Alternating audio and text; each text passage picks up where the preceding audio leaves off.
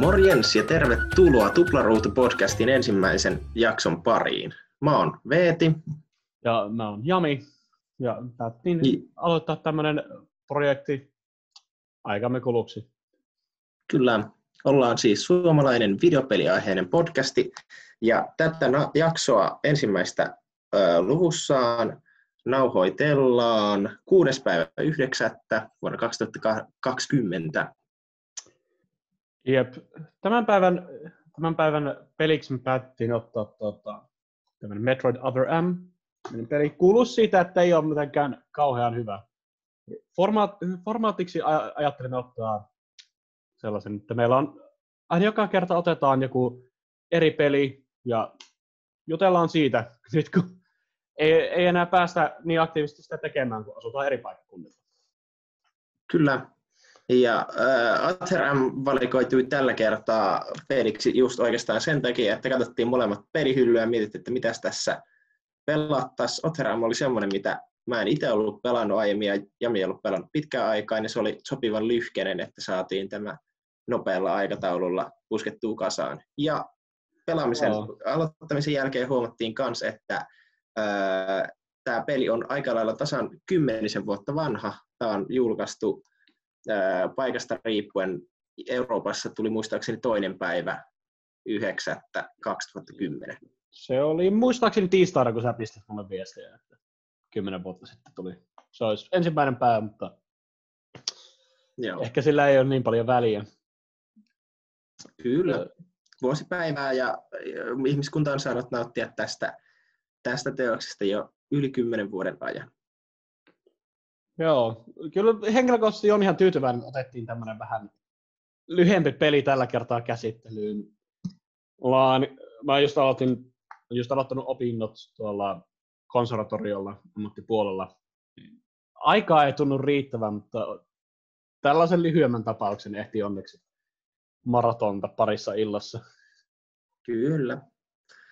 Mut jos mennään ensiksi siihen, mitä muuta on tästä tullut pelattua, niin ainakin itsellä on viimeisimpänä ää, läpipeluuna tämmöinen toinen Wii-klassikko, nimittäin Sonic and the Secret Rings, joka on, pelinä, joka on pelinä suoraan sanottuna aikamoista kuraa. Tämä on ää, ensimmäinen kahdesta ää, Storybook-sarjan pelistä, jotka Wiille aikanaan ilmestyy. Toinen on ehkä paremmin tunnettu ja vielä enemmän dissattu, Sonic and the Black Knight, ja tämä ensimmäinen ei myöskään ole mitenkään kauhean hyvä. Sonic Li- siis tempastaan, sano vaan. Niin, liittyykö näiden pelien juonet mitenkään toisiinsa? Ei, tämä on vaan itse asiassa tämä Storybook-lisänimi tälle sarjalle tuli vasta äh, Sonic and the Black Knightissa, ja ilmeisesti olisi tarkoitus tulla kolmaskin, mutta ne oli molemmat sen verran surkeita, että ei, ei, ei sitten haluttu kolmatta tuoda pihalle. Tämä ensimmäinen on tämmöinen tuhannen ja yhden yön tarinoihin liittyvä, toinen oli kuningas Arturin. Ja oikeastaan käytännössä hommahan on se, että Sonic imastaa kirjoihin ja siellä tämmöiset isot tota, tarinoiden hahmot korvataan Sonic-hahmoilla ja sitten tapellaan ja juostaan ympäriinsä. Mutta hei, tuohan on täydellinen podcast-peli, jos multa kysytään. Kyllä. Se, öö, se on käytännössä siis sitä, että Sonic juoksee koko ajan eteenpäin ja sitten Wii-ohjainta pidetään poikittain ja kallistellaan ja sitten hypitään ja käytetään homing attackeja ja wagglätään ja muuta. Kenttäsuunnittelu on ihan perseestä. Siinä on jokaiselle seitsemästä maailmasta on käytännössä yksi taso, jota sitten kierrätetään erilaisten tylsääkin tylsempien haasteiden kanssa. Siellä on nopeuskilpailua ja kerää rinkuloita ja tapavihollisia, älä tapavihollisia ja kaikkea muuta, mutta joka maailmassa se käytännössä vaan kiertää sitä yhtä ja samaa lyhyttä tasoa, joka ei ole edes mitenkään kauhean mielenkiintoinen. Joo, kuulostaa kamalalta. Juoni on tosiaan sitä, että joku Knuckles on Sinbad seitsemän meren sankari ja sitten se sanoo Sonicille, että olen häkissä yhyy. God. Katsotaan, ehkä mä tuomitsin itseni, itseni ehdottomalla, että siitä voidaan tehdä podcastin joku päivä. Um, One day. Joo. Itellä ei ole tullut hirveästi nyt pelattua kyllä mitään, mutta tota, No viimeksi kun pelasin, ennen tätä Aperämään, pelasin Witcher kolme.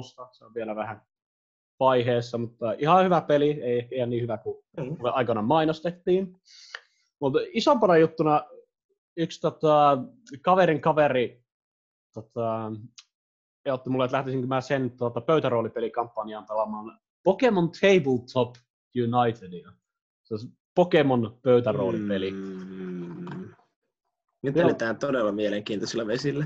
Se on ihan hauska. Se aivan todella monimutkainen sääntökirja, kun sen saa vaan P D F-nä. Se ei ole tietenkään virallinen. Uskon.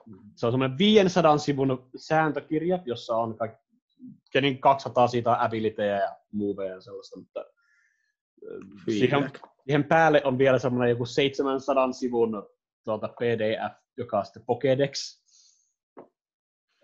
My siihen, god. Ja siihen on aika vasta tullut tota seitsemän genen Pocket mukaan lisärnä. Okei.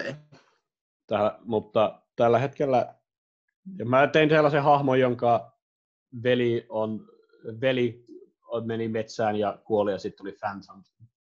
Nyt se, no, ja arvatenkin se Phantom on sitten tiimissä. Joo, se, se on sen ensimmäinen Pokemon, kun se haluaa toteuttaa sen veljen unelman siitä, kun siitä, se, siitä voisi tulla tuota Pokemon League Champion. Okei. Okay. Niin, ta, saa nähdä, mitä se käy. Tähän mennessä mä oon vasta tehnyt sen hahmolomaan. Mm-hmm.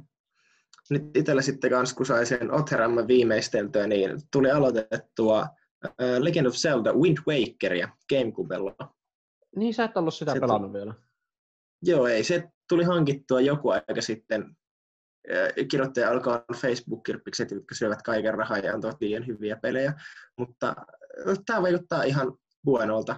Grafiikka on kivan näköistä, tietysti kun käyttää GameCubea ja tuo sen suoraan R G B-kaapelilla, niin se ei aina ole kaikista krispeintä asiaa, mutta cel shading no. tekee paljon sille, että se on oikeasti vielä ihan kivan näköinen. Ja Wind Waker on aika iättömän näköinen, ja se niin kuin huonolta mm. oikeastaan näytä vieläkään mun mielestä. Varmasti yep. tietenkin, jos se Wii U-version pelaisi, niin näyttäisi vielä paremmalta, mutta mä en ole Joo. siihen vielä siihen ainakaan koskenut. GameCube-pelin pelasin silloin aikoinaan. Joo, ja se on kyllä Yllätti, yllättävästi se, että tota, silloin kun pelasin Luigi's Mansionia tuossa alkuvuodesta, niin se on ihan uskomattoman hyvän näköinen ja se ylipäätään se kaikki kartano ja muut GameCube-peliksi toimii ihan älyttömän hyvin, vaikka se on nimenomaan julkaisupeli sillekin koneelle. Et siihen Joo. aikaan. Kyllä ne GameCube-pelit toimii, toimii vieläkin ihan hyvin. Mulla... Kyllä. Mä yritin, viimeksi kun yritin GameCube-peliä pelata, niin pelasin muistaakseni Pikminiä joskus. Joskus talvella, mutta se Pikmin oli vaan aivan kamalan tylsä peli. En, mä, siihen vähän, ei vaan päässyt sisälle. Siinä ei mm-hmm. tuntu olevan mitään sellaista, sellaista isoa huukkia, joka siihen olisi innostanut, toisin kuin edellinen GameCube-peli, jonka pelasin. No, se oli toi Fire Emblem Path of Radiance. Se on tietenkin vähän eri, vähän eri kuin Pikmin. Mm-hmm. Niin, takaisin Wind Wakeriin. Se, se, siitä pitää kyllä sanoa, että siinä on mun mielestä tosi hyvä alku Zelda-pelille, että öö, se, että oot siellä omassa kylässä ja kaikessa rauhassa ja se etenee yllättävän nopeasti siihen, että oli Arylin messi ja sitten sitä lähdetään pelastamaan ja palloillaan siellä öö, Forbidden Fortressissa. Siinä oikeastaan pääsee kunnolla alkuun, kun päästään Windfall Islandille ja saadaan mm. purjetta matkaa ja päästä, että ehdin sitten sinne ä, Dragon Roost Caverniin pelailla, että siinä justiinsa sen, sen ekaan puisille, mutta sitten lopetin siltä illalta, että tuntuu tosi kivalta ja virkistävältä pelata Zeldaa, joka on ihan blindi. Niin, se, niin totta. Nykyään tiet, tuntuu, että tietää kaiken kaikista Zeldaista, vaikka mm. ei olisi pelannut. Mm. Et tietysti tuostakin on niin kuin nähnyt jotain ja tietää vähän asioita, mitä siinä tulee tapahtumaan. Ja storyhan nyt on spoilattu ja tietää aika hyvin, että lopussa tapellaan Ganonia vastaan ja Tetra on Zelda ja muuten kuin ne myöhäisemmät D S-jatko-osat Phantom Hourglass ja Spirit Tracks on tullut pelattua jo niin. Tietenkin tässä välissä voisi mainita sen, että sori, me saattaa spoilata jotain. Älkää pahoittako mieltä siitä. Mut joo, se Ei sillä, että sieltä pelin juonilla olisi mitenkään ihan hirveästi väliä, että syytä seikkailuun ne on. Näinpä. Pitkään aikaa ei ole kyllä tullut pelattua uutta Zeldaa.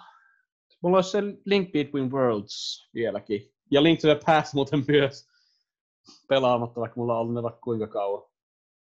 Tässä varmaan. Mä tarvitsen nykyään omistaa Link to the Pastin tyyliin kolmelle eri alustalle, kun mulla on se äh, Switchin S N E S-onlyinen versio, sit mulla on Game Boy Advancelle yksi ja kolme D S:n Virtual Consolesta, että ehkä nyt joku versio niistä tulisi pikkuhiljaa.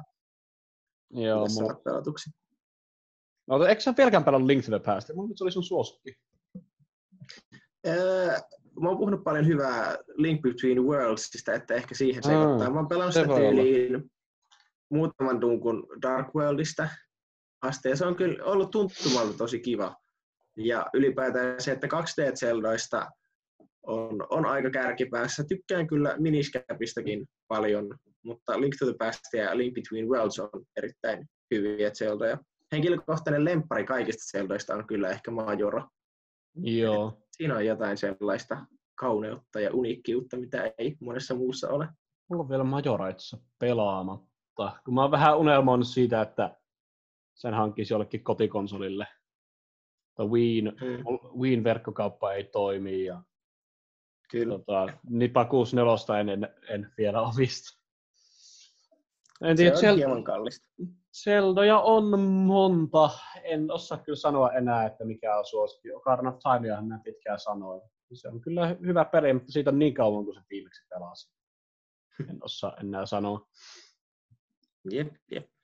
Mut joo, nyt kun päästiin näihin Nintendon pelisarjoihin, niin meillä on tänään käsittelyssä Metroideja. Erityisesti tämä sarja Musta Lammas, niin entä Veeti? Miten paljon olet pelannut Metroid-pelejä? No, tässä voi tulla vähän nihkeilyä osakseni, koska mä oon siis pelannut Super Metroidia, en ihan läpi asti. Sitten mul, mä oon pelannut Samus Returnsin, eli Metroid kakkosen remakein. Sitten Prime ykköstä noin puoleen väliin. Ja sitten kaikkien rakastavan Federation Forcen läpi asti. Se on jotenkin vähän surullista, että sulla on kaikki, sulla on kaikki nämä spin-off-pelit läpi pelattuna. Sitten, sitten mm. ne mainline-pelejä on tälleen puoliväli ihan läpi Kyllä. välillä. Että. Mm. Sitten on enemmän tullut tietty pelattua indie-vanioita, että kaikki Hollow Knightit ja vastikään Iconoclastia ja SteamWorld Digia ja kaikkea muuta niin kuin Metroid Legacyä jatkavaa asiaa on tullut pelattua, että sen verran osaa niin kuin yeah. siitäkin puhua, mutta musta tuntuu, että hirveän monen asian kanssa on tullut enemmän pelattua spin-offeja ja kaikkea muita tämmöisiä kuin niitä varsinaisia pelejä, mikä on ihan mielenkiintoinen tapa pelata asioita. Joo. Toki älä unohda tietenkään mainita sitä, että eikö sä pelannut jossakin välissä Prime Huntersin D S L? Öö, Mulla on sellainen muistikuva, en, että, että me oltiin orkesterireeneissä tai jotain, se pelasi. Ei, en, en, ole, en ole Prime Huntersia itse asiassa itse koskaan pelannut. Yksi mun kaveri löysi sen aikanaan käytettynä ja sitä hehkutettiin sillä, että katsopas halvalla löytyi hyvä peli. Ah. En ole ite, ite edes äh, tähän äh, koskenut. Se saattaa olla yksi peli, jota me voidaan, josta me voidaan joskus puhua täällä. Mm, joku päivä. Mut joo. Mut sulla on, sulla on muistaakseni ainakin Primesta ja Super Metroidia. Ja, joo. Ah, niin, on... Fusion, Fusion on myös semmoinen, minkä olen itse pelannut läpi. Ja pidän sitä ehkä tällä hetkellä parhaana pelaamanani Metroid-sarjan pelinä. No, tai huomioon, mitä sä oot pelannut.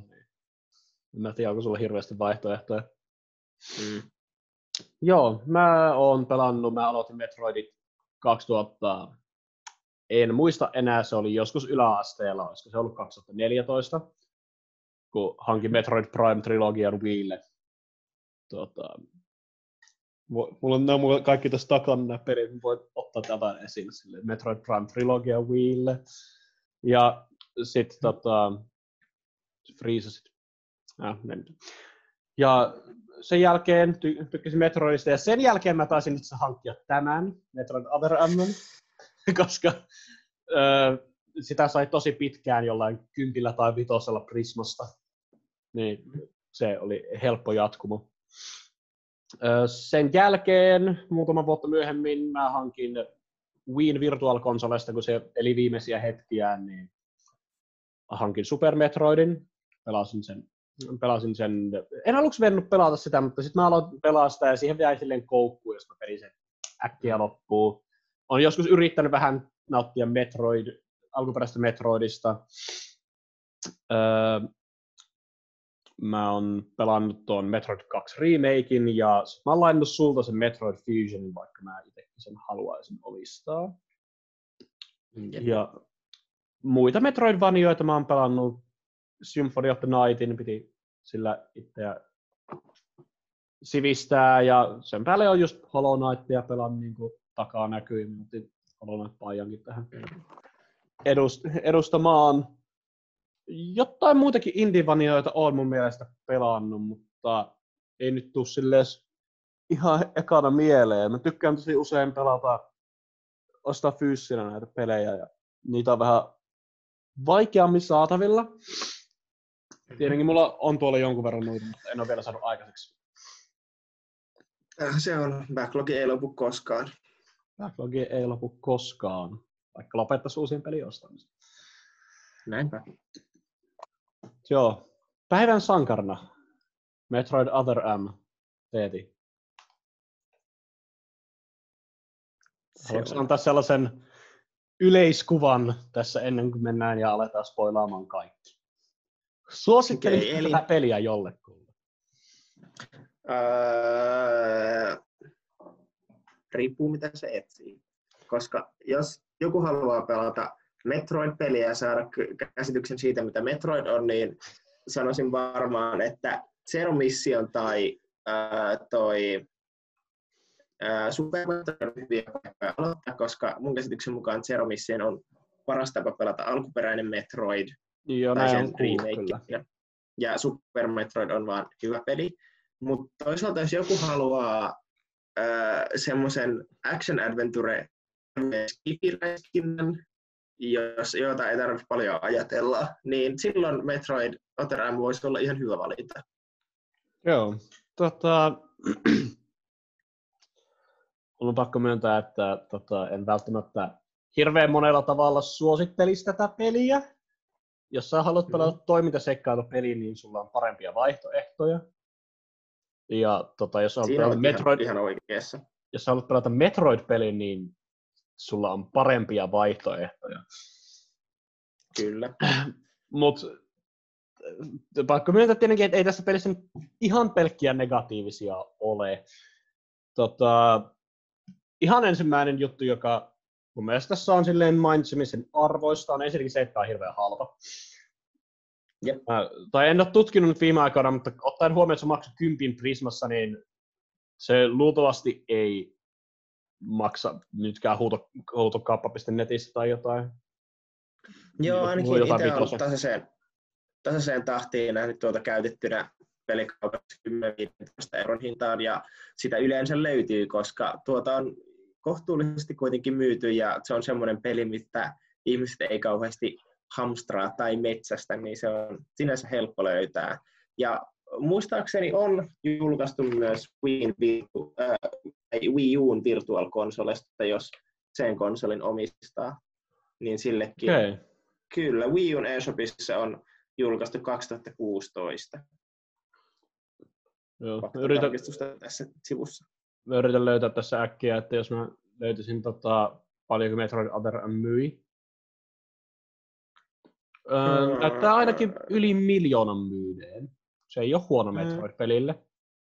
Se on aika ei hyvä. Ole. Metroid-pelit ei historiallisesti mitenkään superhyviä. Mut tota, tämä nyt oli lähden tämmönen sivukommentti, jos niin, se on halpa. Metroid-pelit ei käytettynä ole mitenkään superhalpoja ainakaan ne hyvät. Super Metroid taitaa olla jotain sata viisikymmentä pintaa u- käytettynä SNESille. Toki jos on kaikki kunnossa ja mukana. Mm. Toki Nintendo nettikaupoista saa aika halvalla virtuaalista versiota Switchille ja kolme D S L ja sellaista. Mutta se, mihin halusin päästä, on se, että tämän pelin oikeasti parhaat puolia on se, että tämä on tosi lyhyt. En tiedä, paljon mm. sulla meni tota, sun ekaan läpipeluuseen. Mulla on tässä mun kolme tallennusta, jossa on mun ensimmäinen läpipelu, jonka mä vedin sata prosenttiin, toinen läpipelu, jonka mä vedin hardilla, joka unlockkaa, jos vetää sata prosentilla, ja sitten tämä uusin läpipelu. Ja ekan läpipelu, kun vedin sen sata prosenttia, niin meni neljätoista tuntia. Toinen läpipelu, kun vedin hardilla, meni neljä tuntia ja pu- neljä ja puoli tuntia. Ja mm. tämä viimeisin läpipelu, öö, en mitenkään superisti keräillyt tavaraa, kuitenkin meni mm. seitsemän tuntia aika tarkkaan. Ja sitten mulla meni sellaiset puoli tuntia, neljäkymmentä minuuttia vielä siinä päälle, kun kävin hoitamassa postgame-bossin ja sellaista. Joo. Mulla on suunnilleen, suunnilleen samaa lukua, että olisikohan joku kahdeksan, kahdeksan tunnin pintaan, mitä seitsemän kahdeksan tuntia, mitä itse käytin. Vedin siis äh, blindina ekaa läpipeluuta ja kävin kans hoitaan sen viimeisen postgame-bossin. Ja muistaakseni oli neljäkymmentäkuusi prosenttia item collection, että jäi paljon tavaraa keräilymättä. Joo, sen valitettavasti monet niistä tavaroista on sellaisia, että sä et edes voi oikein saada niitä ennen kuin postgameissa. Mm. Koska niihin tarvii just crew-attackia, powerbombia mm. ja muuta. Jep, sinne ilmestyikin ihan huomattavasti enemmän niitä sinisiä palleroita, jotka kertoo collectibleista sen jälkeen, kun lopputekstit oli ruudussa virrannut. Mm. Itse sain kerättyä, mä tarkistin sitten, kävin tarkistamassa tuolla aloitusruudussa sen jälkeen, kun pääsin takaisin sinne Borulshipille lopputekstin mm. jälkeen. Et paljonko olin kerännyt, mutta mä olisin siinä matkan varrella ekalle tallennuspisteelle hankkia, hankkia pari, niin silloin oli neljäkymmentäkolme prosenttia. Ja sitten kun nappasin pari ylimääräistä mukaan siinä matkan varrella vielä, niin mm. neljäkymmentäkahdeksan prosenttia on tässä tämä lopullinen. Yeah. Joo. Muit, muita hyviä puolia mun mielestä... Ota, ää, Metroid, oot Raamon tosiaan... No. Joo, sano vaan, sano vaan. Okay.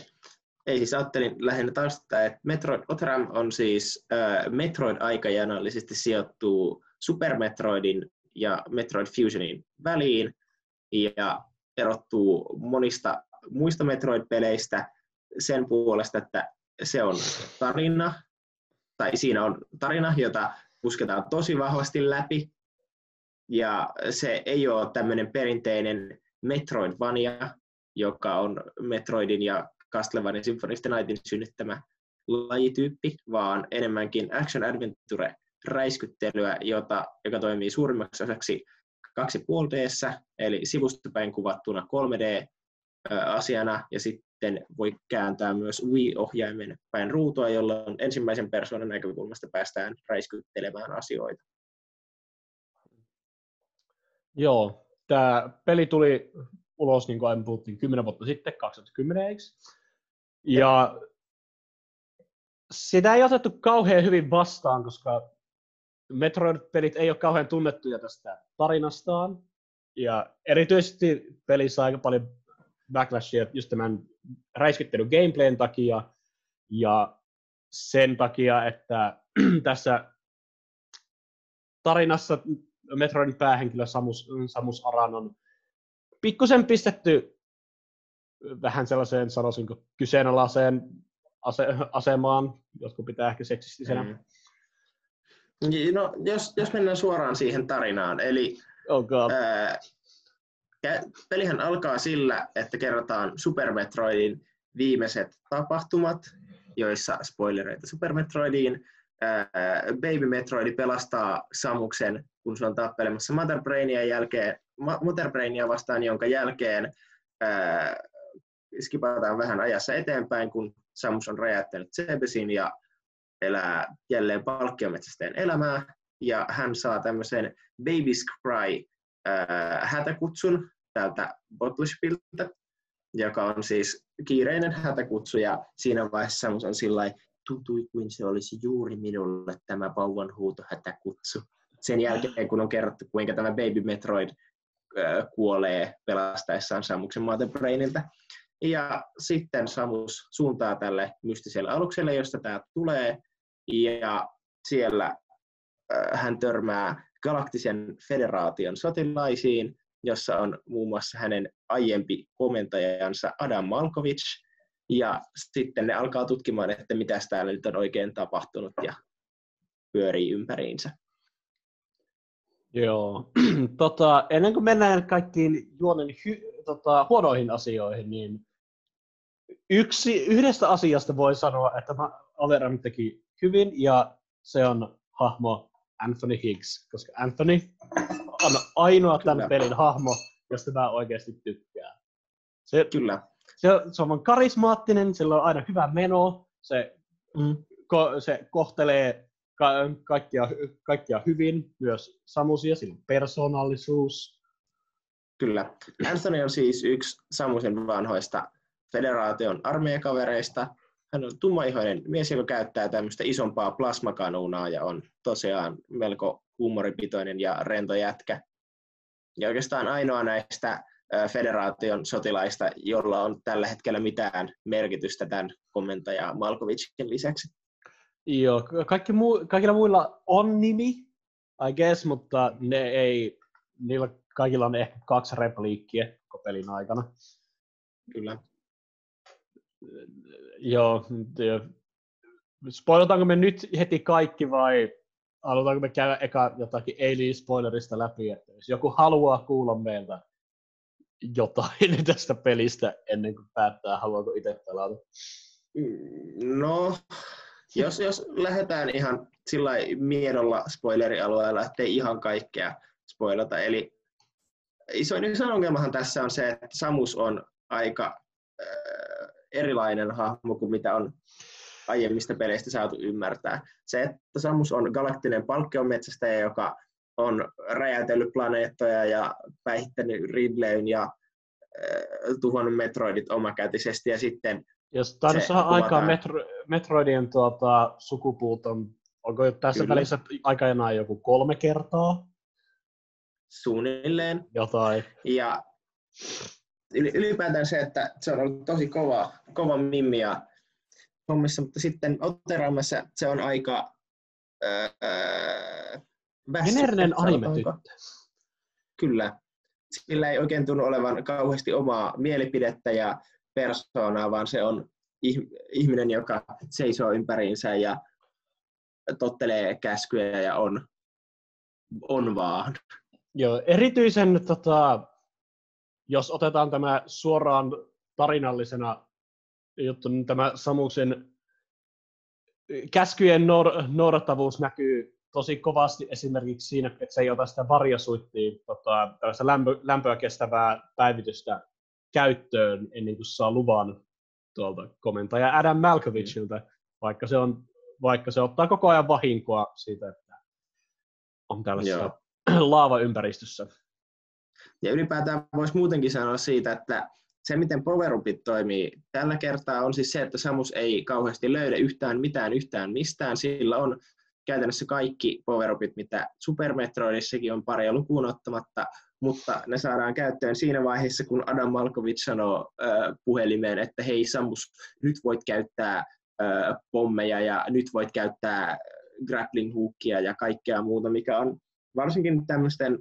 Äh, ei vahingoittavien asioiden, kuten gravity-suitin ja varjasuitin ja grappling-beamin kanssa, ihan yhtä tyhjän kanssa, että jos se kerran on hyvä ja tietää, miten niitä käytetään, niin miksi se ei voisi käyttää niitä, varsinkin siinä, kun esimerkiksi grappling-beamia voisi käyttää jo useamman kerran ennen, ennen kuin se virallisesti saadaan käyttöön, ja sama varjasuitin kanssa, niin kuin sanoit, että se kävelee semmoisen isomman ää, tulikuuman alueen läpi ja ottaa koko ajan siitä damagea Joo, ennen kuin sen saa käyttöön. Joo, sen saa käyttöön vasta ihan just ennen bossia ja sitten taitaa melkein heti sen jälkeen loppuakin se alue.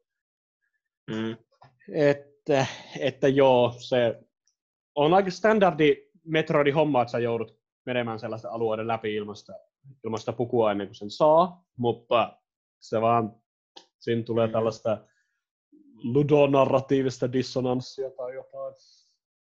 En ole varmaan käytetty mm. termiä oikein edes, mutta joka niin, tapauksessa. Ylipäätään se, että idea siitä, että kun Samus on kuitenkin aiheuttanut Metroidien sukupuuton ja ollut taistelukentillä vaikka kuinka helvetin paljon, niin sitten se, että koska joku, jonka kanssa se on työskennellyt aiemmin, jonka palkkalistoilla se ei oikeastaan edes tässä hetkessä ole, sanoo sille, että et voi käyttää asioita, joita sinulla on, niin se on narratiivisesti ja pelillisesti tosi nihkeä.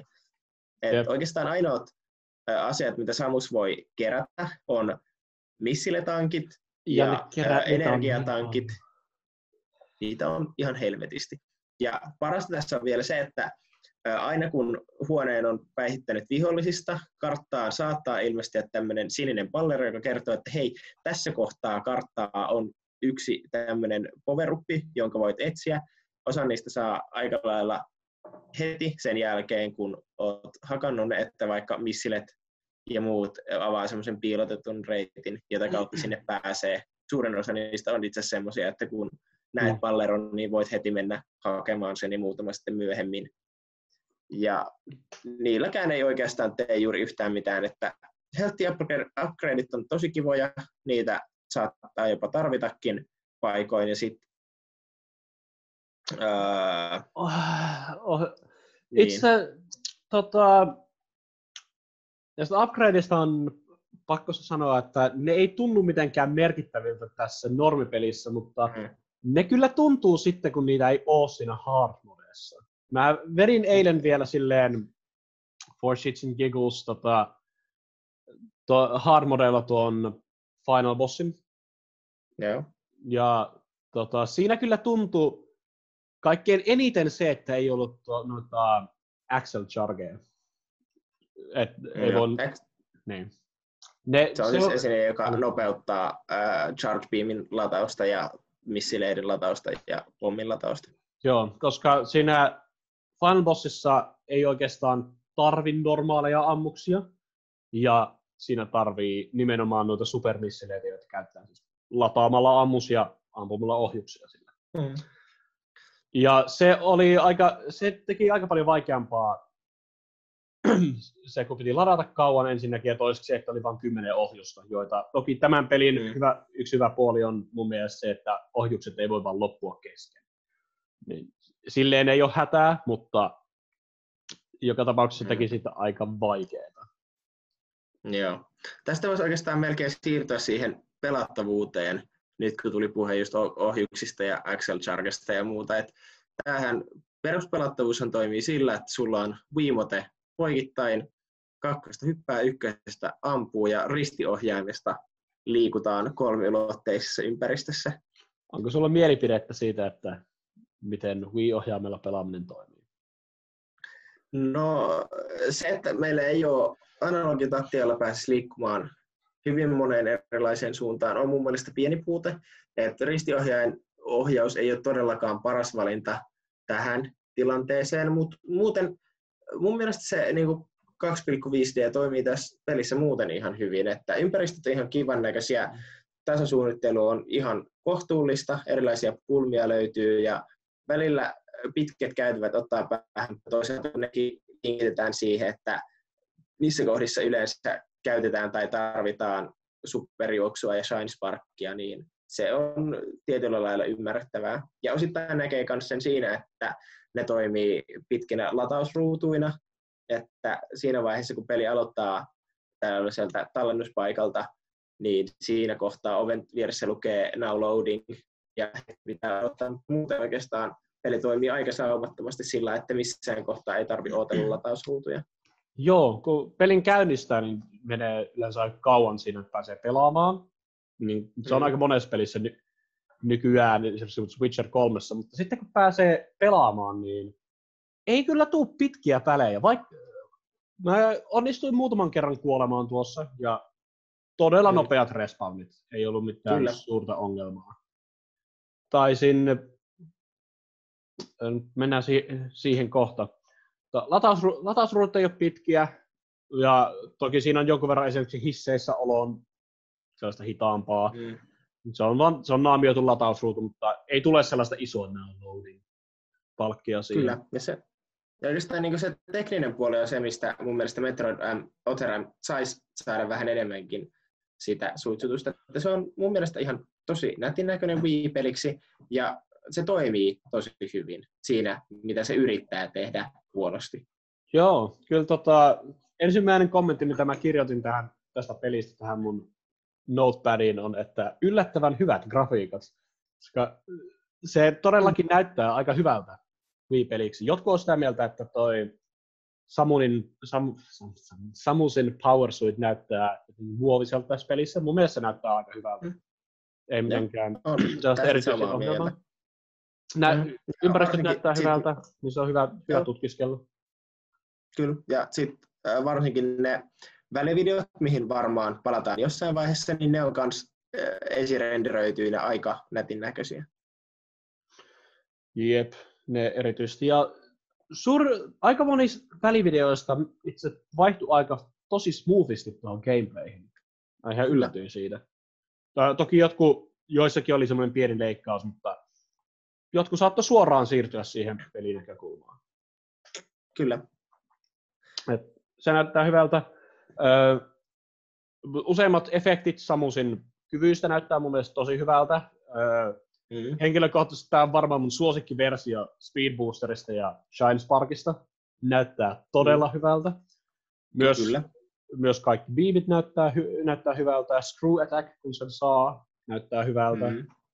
Ei oikeastaan ole mitään sellaista, joka erityisesti näyttäisi huonolta. Ja mm. pakko vielä mainita, että vaikka niitä ei melkein ollenkaan pääse käyttämään tässä pelissä, niin Powerbomb näyttää tosi hyvältä. Se on kyllä semmoinen voimafiilis sitten, kun sen saa, Jos saa loppujen lopuksi auki. Se rikkoo täysin pelin. Mä mennään myöhemmin balanssiin vähän tarkemmin, mutta siis mistään vihollista ei ole enää vastusta sen jälkeen. Sen saa. Jep. Sitten tämä toinen pelattavuuden puolisko, eli siinä vaiheessa, kun pitää käyttää ohjuksia tai muuten tulee paikka, jossa haluaa vähän sihtailla tarkemmin. Tässä kaksi pilkku viisi D-tilassahan se, kun sä painat ammusta tai ampumisnäppäintä, niin silloin se aika hyvin tähtää jo edessä olevaan viholliseen tai siihen suuntaan, mm. mihin nyt sattuukaan osoittamaan, mutta sitten automa- Wii-ohjelma. Niin, että siis ajattelin sen mainita, että tästä, koska tämä gameplay on tällaisen kaksi pilkku viisi D tota, tilaan vaihettu, niin sen verran on pistetty pelaajan avustamista, että ammukset aika hyvin tähtäytyy itsestään. Et kunhan sä suurin mm. piirtein oikeaan suuntaan painat, niin kyllä. Samus ampuu kyllä kohteeseen. Se ei ole suuri ongelma.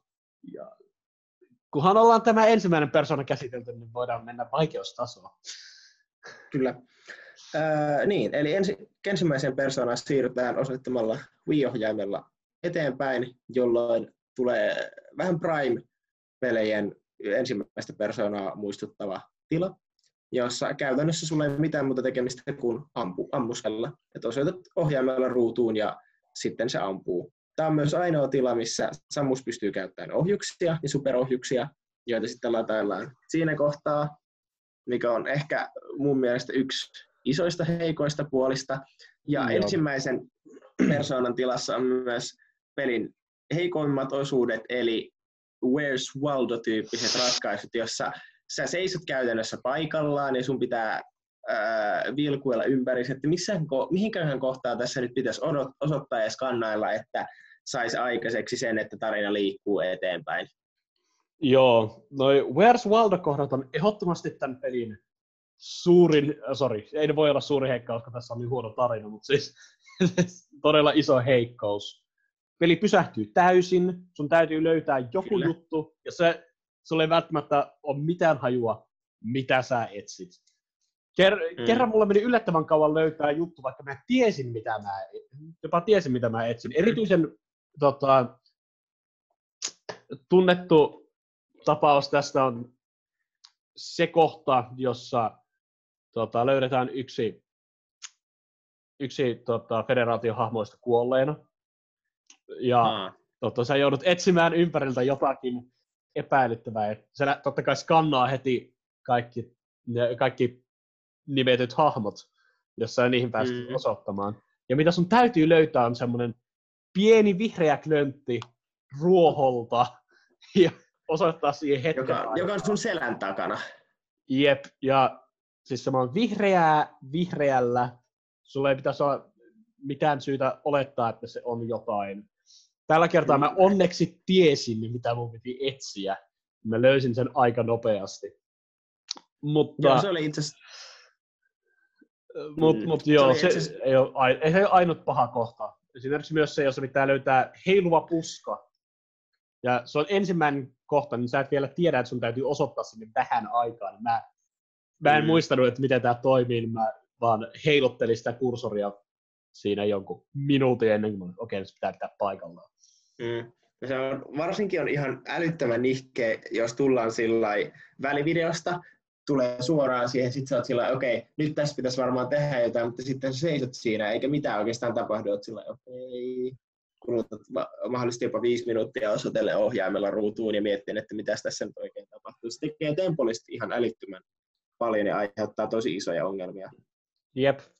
No olisi ehkä voinut kor- korjata sellaiselle jollakin, että, sä, että tarina muuttuu jotenkin vähän, jos sä et löydä sitä ajoissa. Ehkä Samu- Samukseen osuu joku sneak, varjoista tuleva hyökkäys tai joku, tai mm. ehkä sä et saakaan kiinni yhdessä kohta tuota, Madeline Bergmania, mm. et löydä sitä. Joo, se on asia, joka olisi voinut mun mielestä poistaa. Ylipäätään tuntuu se, että tähän piti saada ympättyä se ensimmäisen persoonan moodi, mitä ei oikeastaan olisi kauheasti tarvittu. Et tietysti se, että mm. porukoiden piti keksiä jotain, jolla saa missilet ammuttua, mutta esimerkiksi se, että B-näppäintä ei käytetä ollenkaan, niin olisiko esimerkiksi sille taakse voinut laittaa sen, että ammut missilet? Joo, toki täytyy mainita se, että mun mielestä itse asiassa tuo ensimmäinen persoona toimii aika hyvin. Mulla oli hetken aikaa semmoinen ongelma, että mä istuin liian lähellä T V-ruutua. Okay. Niin, kun mä käänsin tota, Wiimotoja, niin se ei ole välillä rekisteröinyt sitä, että mä osoitin, osoitin tota, okay. sensoria. Mutta kun siirryin vähän kauemmas, niin se itse toimii tosi hyvin. Varsinkin sitten, kun ö, oppii, miten väistetään ensimmäisessä persoonassa. Niin sitten helpottaa peliä ihan hirveästi.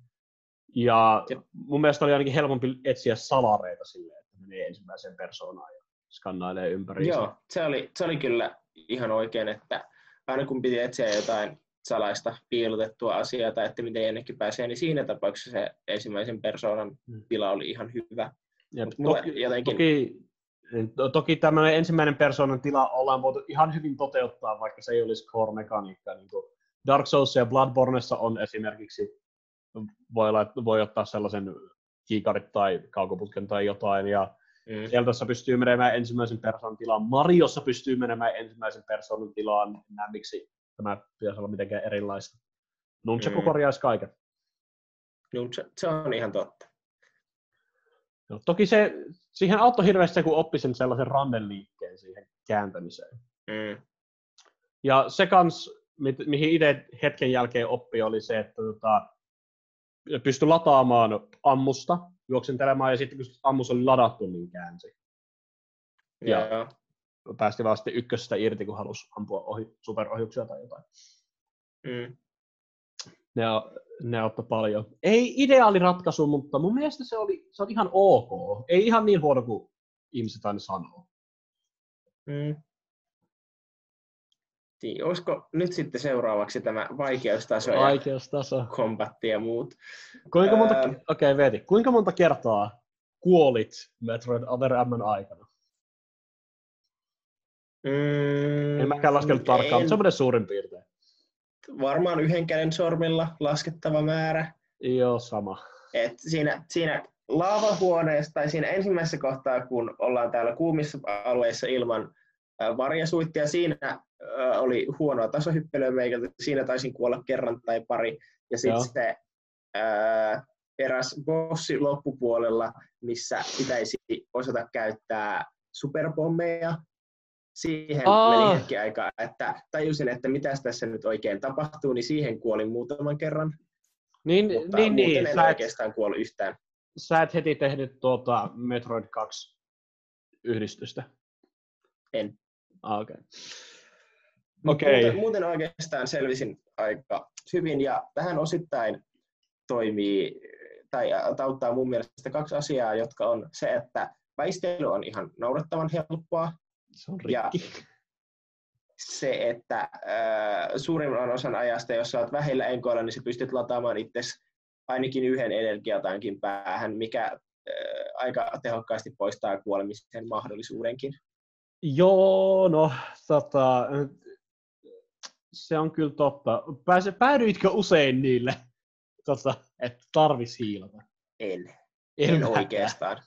En et se, että, ää, pelissä muistaakseni oliko neljä vai viisi energiatankkia, jotka tulee aika helposti sillä, että jos sä yhtään mietit, mitä sä teet, niin sä saat ne kyllä napattua. Joo, itellä oli kuusi ylimääräistä. Ei ole kyllä kauheasti. Joo, mä taisin kanssa sen yhden äh, vähän niin kuin hardpieceistä koostuvan energiatankin saada kans kasaan. Mut Joo. siis äh, se mitä tässä tapahtuu siis on se, että osoittamalla Wiimoten ylöspäin ja pitämällä A:ta pohjassa sä lataat kaikki ohjukset. Ja sen lisäksi, jos sä oot tarpeeksi alhaisilla heloilla, äh, sen pitäminen pohjassa palauttaa sulle vähintään sen ensimmäisen sata enkkaa takaisin. Myöhemmin siihen mm. voi saada myös esineitä, joilla saat ylimääräisiä energiatankkeja tällä hiilattua takaisin. Ja se aiheuttaa käytännössä sen, että sun enkka ei lopu ikinä. Jep. Se, joo, tämä peli ei ole kovin vaikea. Itsekin kuolin ehkä yhdenkään sormin laskettavan määrän. Kuolin mm. täsmälleen samaan kohtaan itse asiassa. Se oli se, se, oli se ensimmäinen laavakohta ilman varjoisuutta ja tipuin pari kertaa laavaan. Ja sitten sieltä ei koskaan pääse ylös. Ah, kyllä sieltä pääsee. Tää vaan rämpyttää niinku, tarpeeksi aggressiivisesti. Joo, pari, pari kertaa sillä niinku sieltä onnistui jopa nousemaan, mutta parissa kohtaa vaikka kuinka rämpytti ja yritti ohjata, niin se ei vaan, Samus ei liikkunut yhtään mihinkään. Joo, mä onnistuin siihen kuoleen kerran ja sitten onnistui sen jälkeen. Sitten tota... Eee, mä en oo... Ihan varmaa, että kuolinko mä millekään bossille. Mulla on semmoinen mielikuva, että jollekin bossille mä onnistuin kerran kuolemaan. Mm. Näin varmaan. Mut sit tota...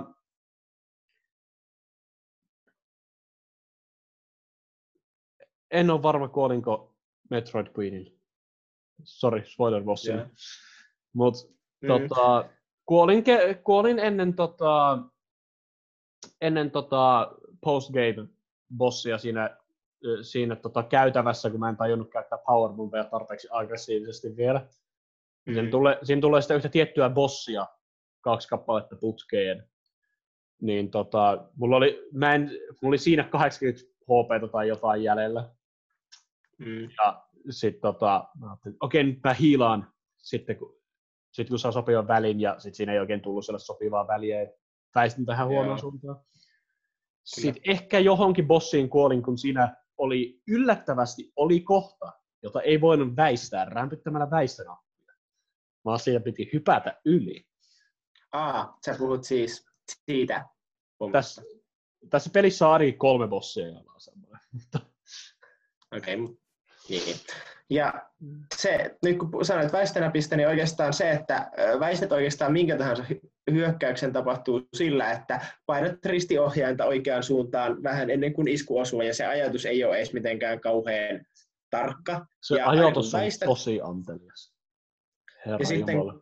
Kun saat sen väistön tehtyä, niin jos sulla on ampumisnappi pohjassa, niin sulla on saman tien charge beami täyteen ladattuna, mikä aiheuttaa sen, että varsinkin joukkotappelut on semmoiset, että sä pidät ykköstä pohjassa, väistelet, päästät sen irti ja väistät uudestaan ja jatkat samaa, kun ammut koko ajan charge beameä ja väistelet, eikä kukaan tee oikeastaan yhtään mitään.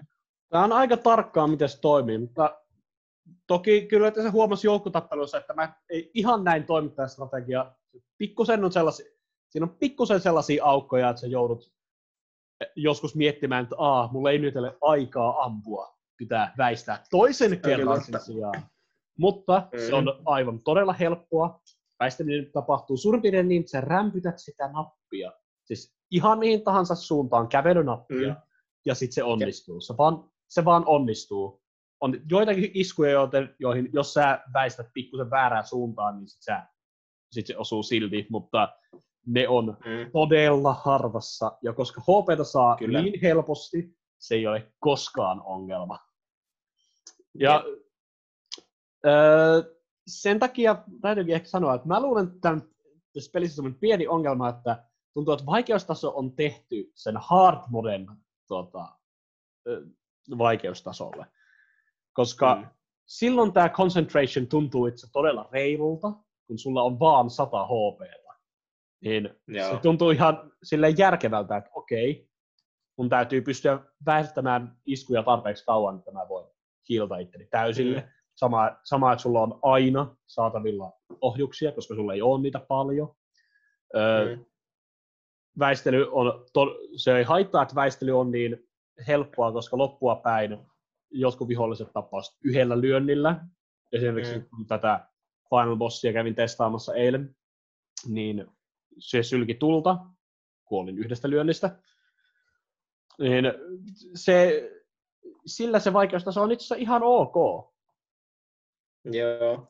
Oikeastaan se, että mikä mua eniten kyrpii tässä concentrationissa ja muussa on se, että öö, mikään vihollinen ei oikeastaan droppaa mitään, kun aiemmissa metroideissa on just se, että jos sulla on enkat vähissä, niin sun pitäisi tappaa vihollisia, että niiltä saa enkkaa ja niiltä saa missileitä, mutta nyt kun missileet ladataan automaattisesti ja enkkaa on enemmän kuin tarpeeksi ja se vielä latautuu uudestaan, niin sillä, että se lahtaat vihollisia, ei ole mitään merkitystä.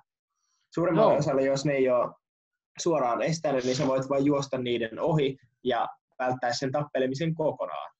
Et mä jotenkin henkilökohtaisesti tykkään siitä, että ne droppaisi edes jotain ja että jos sä et pääse jonnekin missille paikkaan, niin sun pitäisi vähän etsiä jostain joku vihollinen toivoa, että se droppaa missileitä. Se on mun mielestä semmoinen asia, mikä tekee siitä pelaamista ja vihollisten päihittämistä paljon mielekkäämpää, että siinä on jotain taustalla.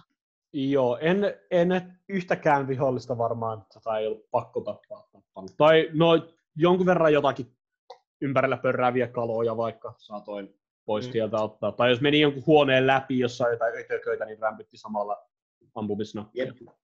Se, että juoksee vaan huoneen läpi ja sitten varsinkin loppuvaiheessa, kun on parhaat biimit, niin sä vaan juokset siitä läpi ja rämpytät ampumisnappaita, niin sammus tähtäilee itse suoraan sinne, että mistä se nyt vihollinen tulee kaeta.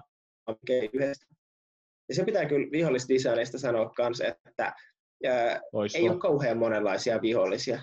Joo, se on todella paljon toistoa. Pikku, tulee pikkusen variaatiot. Tulee, siis, tässä pelissä on se, ne yhdet viholliset, jotka hyppii, ja sä voit hypätä niiden päälle ja ylimääräisen lyönnin. En melkein koskaan hyödyntänyt sitä, koska se tuntui toimivan tosi hatarasti. Mutta jossakin välissä tulee sellaisia versioita, joiden päälle ei voi päätä. Jep.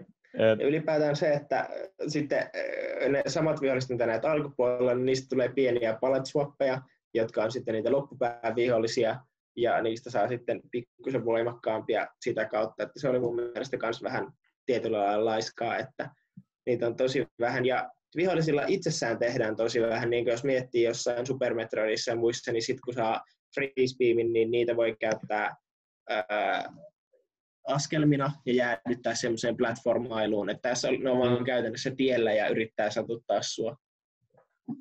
Yep. Mikä on myös semmoinen asia, mitä kaipaan hieman. Joo, se on juttu, jota ei Primeissa hirveästi tehty. Niissä on vähän tämä sama vika, että viholliset yleensä vaan ignorataan, eikä niitä voi mitenkään erityisemmin manipuloida, ellei ole tietty vihollinen, mutta mm. siinäkin on sentään sitä H P:tä, ja viholliset on yleensä niin aggressiivisia siinä, että pakko vähän, pakko vähän tapella välillä. Mm. Öö, mä yritän löytää, onko mulla jotakin juttua näistä vihollista. Öö, pistin tähän, että niin, kun mulla oli vaikeuksia päästä ensimmäisen persoonan, ne näkymättömäksi muuttuvat jäbät oli aivan karseita tapella, koska kun ne meni näkymättömäksi, Joo. niin mä en tiedä, tajusitko tämän, mutta siis niitä on tarvitse hakea ne ensimmäisessä persoonassa ja ampua ohjuksella. Kyllä, se oli ihan, mun mielestä se oli ihan selkeä, että ne pitää niin kuin sillai visiirin kanssa skannailla, että tuolla se on ja ampuu ohjus. Et se, se ei niinku tuottanut mulle mitenkään kauheita vaikeuksia. Joo, eihän siis ollutkaan vaikeaa, mä en vaan saanut sitä ensimmäistä persoonan hommaa toimimaan. Niin, niin. Joo. Mm-hmm. Sitten oli, sulla oli jotain, nyt kun sanoit siitä, että vaikeusta se muuttuu siinä vaiheessa, kun Powerbomb tulee kehiin, niin haluatko siitä vielä tässä kohtaa sanoa jotain? Mä en pistänyt tänne mitään muuta erityistä Powerbombista kuin tämä Powerbomb on rikki and I love it, koska mun mielestä se on semmoinen to- todella hyvä, että nyt kun ollaan oikeastaan päästy peli läpi, niin mm. on ihan hyvä, että ei, ei haittaa mun mielestä pelaajalle annetaan semmoinen täysin rikki oleva superase. Siis aivan mikä tahansa normaali vihollinen kuolee yhdestä powerbombista aina. Ja mä en siis yhtään liioittele, se tapahtuu aina. Siis mm. kun se, jos tää juoksu siihen tota, ähm, postgame bossiin, mm. niin sinne tuli sitä yhtä tiettyä bossia normaalina vihollisena kaksi putkeen. Mm. Se kuolee yhdestä powerbombista.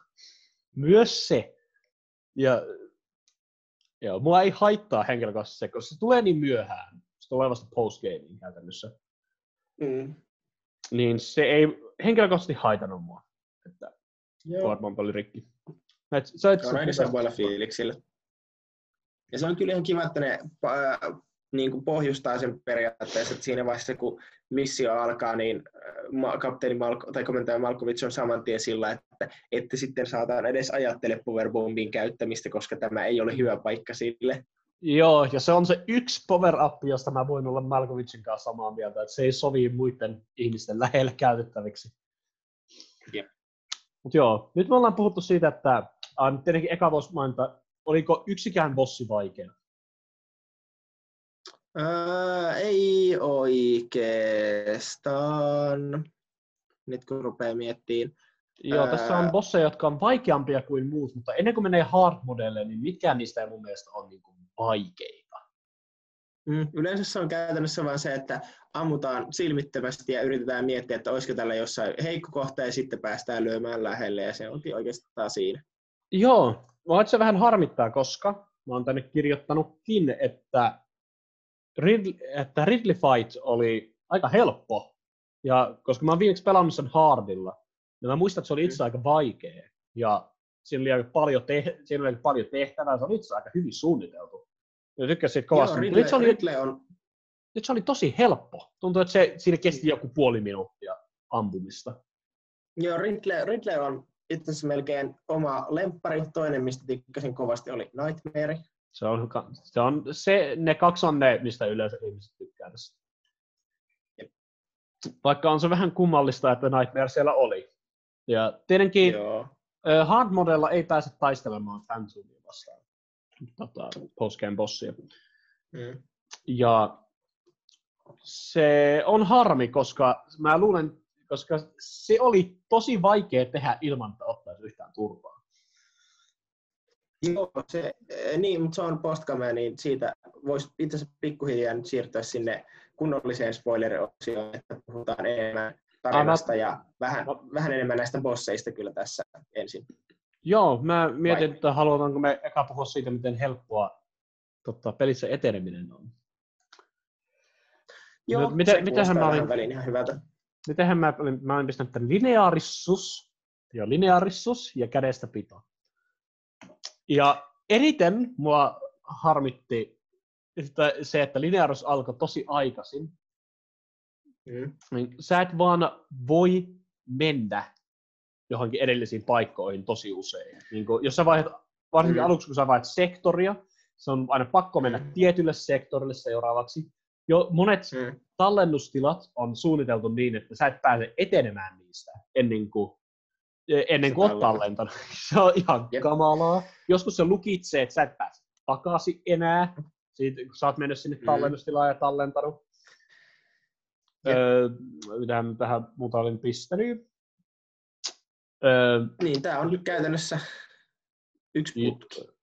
Joo, aivan täysputki. Ja kun ottaa huomioon, että Metroidvania tunnetaan nimenomaan siitä vapaasta tutkimisesta, niin tää on ihan todella huono esimerkki siitä. Öö, Sitten varsinkin, kun sit välillä on näitä täysin typeriä juttuja, että okei, okay, sä Sulla, sä pääsit kyllä tuonne, jos Adam Malkovich antaisi sulle luvan tehdä jotain, mutta ei. Erityisen paha esimerkki tästä on se, miten saadaan toi Wave Beam, jolla voidaan ampua lasin, lä- lasin läpi. Jep. Sä meet paikkaan, jossa tarvittaisi Wave Beamia, ja sä voit käyttää Wave Beamia, meet takaisin, nousee lasiseinät, ja toiselle puolelle tulee vihollisia tulittaa sua. Sä et voi ampua sitä läpi ennen kuin jonkun puolen minuutin jälkeen Adam sanoo sulle, hei, käytä Wave Beamia. Ihan yep. kamalaa. Sitten täytyy mennä sille takaisin. Tehdä semmonen, ta, no en tiedä voiko tasohyppeyksi kutsua, mutta semmonen pieni mm. morphball-kohta uudestaan, kyllä, että sä saat käytettyä sitä ihan perseestä. Joo.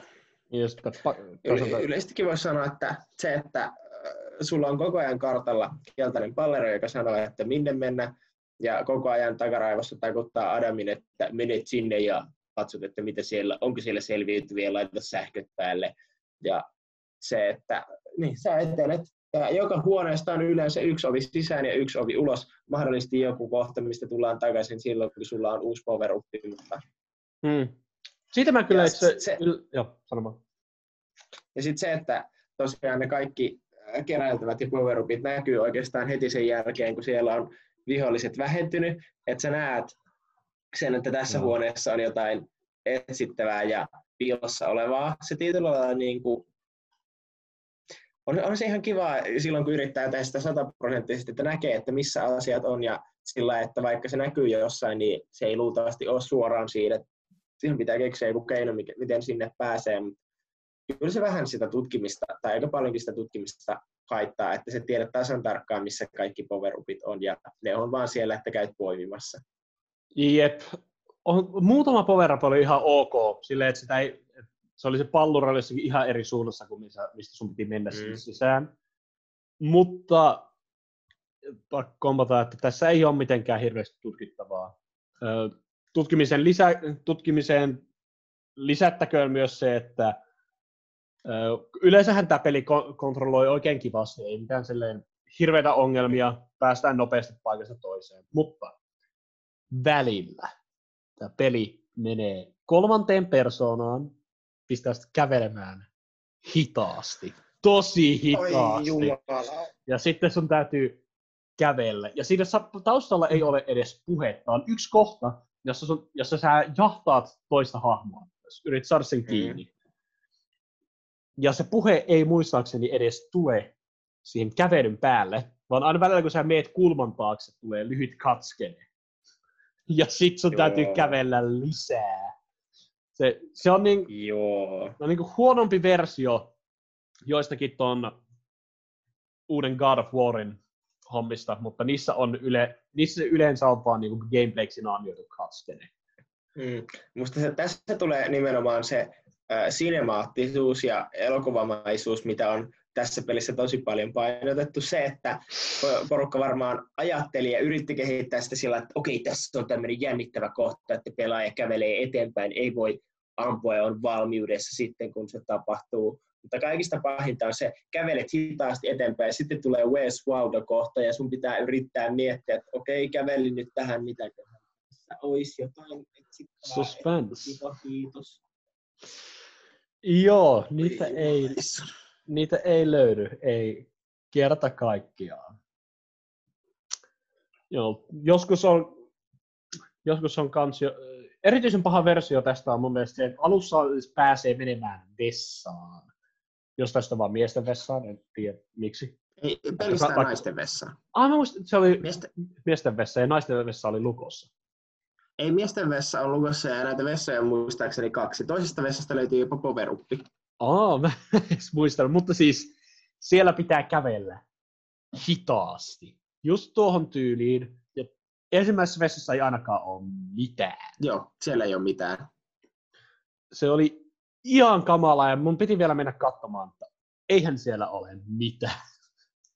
Toisessa vessassa oli, sit kun myöhemmin tulee täsmälleen samanlainen identtinen vessatila, niin Joo. sieltä löytyy yksi poweruppi.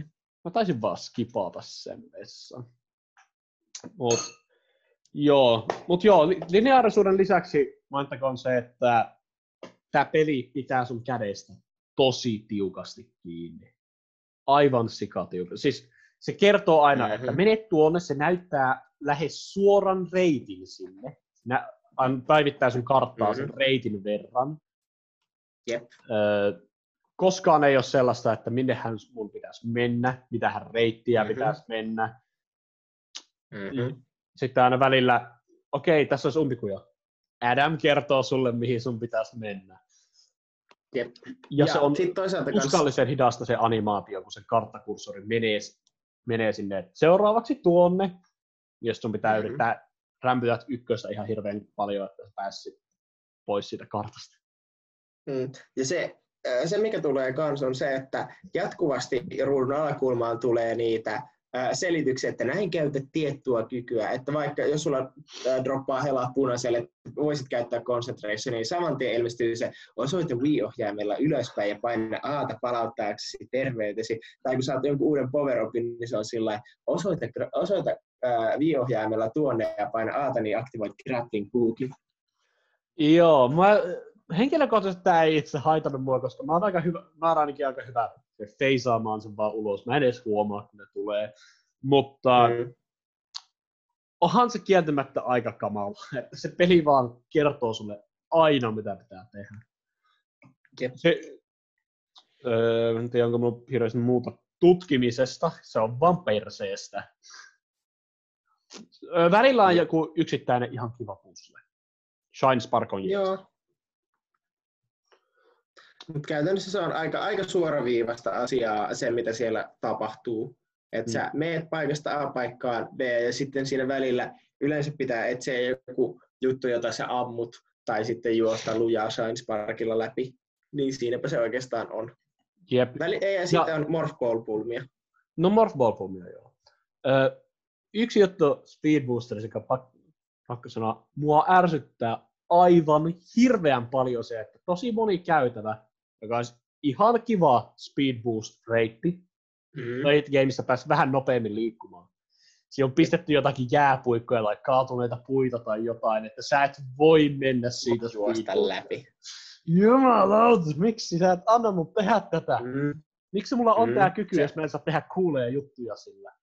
Joo, itse katsoin samaa, että jo tulee kivaa mutkaa ja siinä on sitten pientä jääpalaa ja muuta. Sillä justiinsa on niinku se, selässähän tulee ensin ne pienet niinku liekit sinne selkäreppuun, että okei, nyt kohta alkaa boosteri, sitten juokset siihen jääpalikkaan ja ne sammat sinne. Joo. Siis se on niin kiva build-upi. Anta se olla vaan meidän tehdä sen loppuun. Siis se oli niin paha, että mä yllätyin yhdessä välissä. Mä pystyin menemään joiden, tuolla speedboosterilla joidenkin esteiden läpi. Se oli, mm. se oli yllättävä. Siis se oli siinä, kun tota, ollaan käyty tuolla sektor nollalla. Ja, ja. Sitten tullaan sitä painovoimakuilua ylös. Ja. Tai jotain. jotain sellaista. Niin tota, siinä oli sellaisia pilareita päällä. Mm. Pilareita eessä. Mä pystyin juoksemaan niistä läpi. Mä luulin, että en voisi. Oh, yeah. Niin. Taisin pysähtyä siihen hetkeksi. Joo. Öö, jot hei, yksi tosi hieno esimerkki siitä, että miten tuosta tämä peli pitää käristä kiinni, on se, että ihan pelin alussa, kun ottaa tuolta, kun su- suostuu siihen, että okei, Adam, me toimitaan nyt yhdessä, saanut ohjeita, mm. niin Adam sanoi, että mene sektor ykköselle. Mä olin silleen, okei. Tota, sitten mä googlasin jotain tai pistin viestin tai jotakin vastaavaa kännykällä. Mm. Ja viiden sekunnin välein kuului, what's wrong? Head to sector one. What's wrong? Head to sector one. Joka kerta. Se oli ihan kauheata, mut... Mm. Joo. Olisiko sitten spoileri, kunnon spoileriosion paikka, että käydään nyt se juoni läpi, perataan vähän sitä ja puhutaan muutamasta pomoista vähän enemmän. Joo. Eli tosiaan Samus tulee Bullshit Battleship-nimisellä avaruusalukselle, koska saa sieltä tällaisen hätäkutsun. Ja ensimmäinen asia, mitä mä testasin siinä, oli se, että voinko mä käyttää mun power-uppeja, vaikka mä en ole vielä sopinut Adamin kanssa, että mä en käytä niitä. En voinut. En voinut. Yep. Mutta joo, ei se varmasti juoneen liity, mutta myös se oli ihan kamalaa. Mm. Ja siinä itse asiassa sen jälkeen, kun on Adamiin törmännyt ensimmäisen kerran, niin vaikka se ei, se ei tyyli sano kauheasti siinä, että älkää käyttäkö, tai se sanoo tyyli, että freeze guns authorized. Ja sitten sen jälkeen, ennen kuin Adam antaa sen varsinaisen lähtökäskyn, niin se on sillä, en voi käyttää pommeja, koska Adam ei ole sanonut, että niitä voi käyttää, jos yrittää niinpä käyttää pommeja Morph Ballissa. Jep, siellä oli, siinä on yksi mis, äh, tota, ohjustankki siinä jossakin aika alkupäässä. Mm-hmm. Olisi saanut, jos olisi vaan ne pommit käytössä, mutta ei. Mm.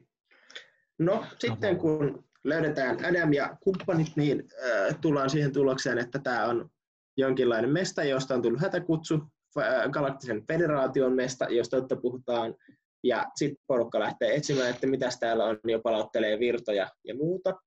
Ja äh, sitten tätä federaation porukkaa alkaa pikkuhiljaa kuolla erinäisissä olosuhteissa. Siellä aletaan kylmätä porukkaa joko näiden paikallisten luontokappaleiden toimesta, ja myöhemmin Samus tulee siihen tulokseen, että täällä on joku, joka yrittää sabotoida tätä missioa ja tuhota kaikki. Muistaakseni se nimestään mystisen pahiksen Deleteriksi. D- Joo, se on The Deleter. The Deleter. Se kuulostaa jotenkin tosi antiklimaattiselta, ehkä se on parempi japaniksi. Jep, mutta sitten pyöritään ympäriinsä. Siellä on semmoinen suloinen pieni pörröotus, joka myöhemmin paljastuu, että se on yhden näiden federaation jätken kuoleman takana. Ja sitten se on kasvanut isommaksi ja muuttanut nahkansa ja paljastuu, että se on itse asiassa yksi kappale Ridleytä, yeah. joka aiheuttaa omaa yeah. tuhoa siellä verkostoissa. Yes, ja Ridley on oikeastaan... Mm. Ridley on oikeastaan vaan, että se, se on siellä ja se on ikävä asia, joka tuhoilee paikkoja. Ja jossain vaiheessa Samus löytää tietoja siitä, että tämä paikka on oikeastaan federaation salainen puolilaiton tai oikeastaan tosilaiton tutkimuspaikka, jossa yritetään koodata bioaseita metroidien ja muiden kivojen asioiden D N A:sta, jonka tuotos tämä uusi Ridley oikeastaan on. Mä en, tota... Mainittakoon se, että tota, jotta tämä voitaisiin tehdä mahdollisimman tehokkaasti, niin Battleship on luotu emuloimaan Zebes-planeetan elin, elintilaa. Kyllä. Ja sen takia siellä on ja. nimenomaan Metroidista tuttuja, tuttuja tyyppejä tota, vihollisille.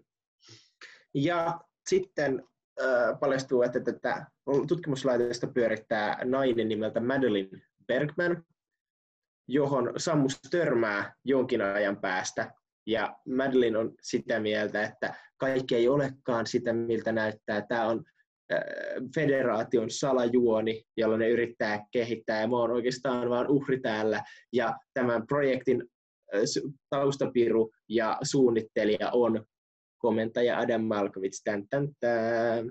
Tän, tän. Öö.